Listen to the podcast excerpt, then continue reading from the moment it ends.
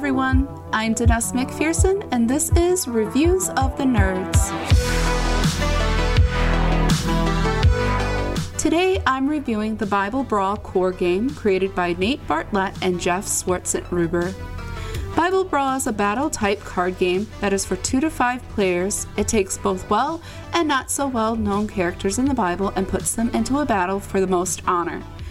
This game helps to open up a dialogue about these characters that we and our friends may or may not know very well. There are over 40 character cards as well as 40 action cards that each have their own corresponding Bible verse. Bible Brawl is a game all its own. My first impression was of the art on the cards and inside the box. It reminded me of the art of my childhood and added a nostalgic quality I haven't seen in too many games. I love that it is unique, and with its many characters and actions, I had many different opportunities to play different ways in the game.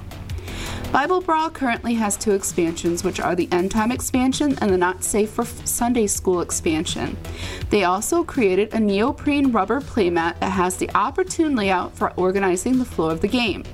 Some exciting news is that Bible Brawl has two new expansions in the works. The expansions are the Angels and Demons expansion and an expansion that includes the Women of the Bible. They haven't come up with a name for that expansion yet, but what a concept!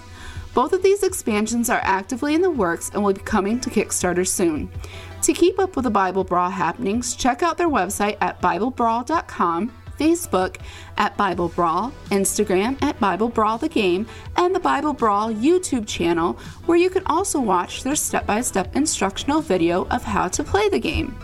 I give the Bible Brawl core game an 8.5 out of 10 for playability and the uniqueness of the cards and art portrayed on them.